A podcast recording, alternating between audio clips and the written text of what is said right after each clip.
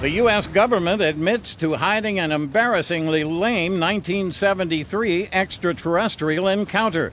This is the Onion Audio News. I'm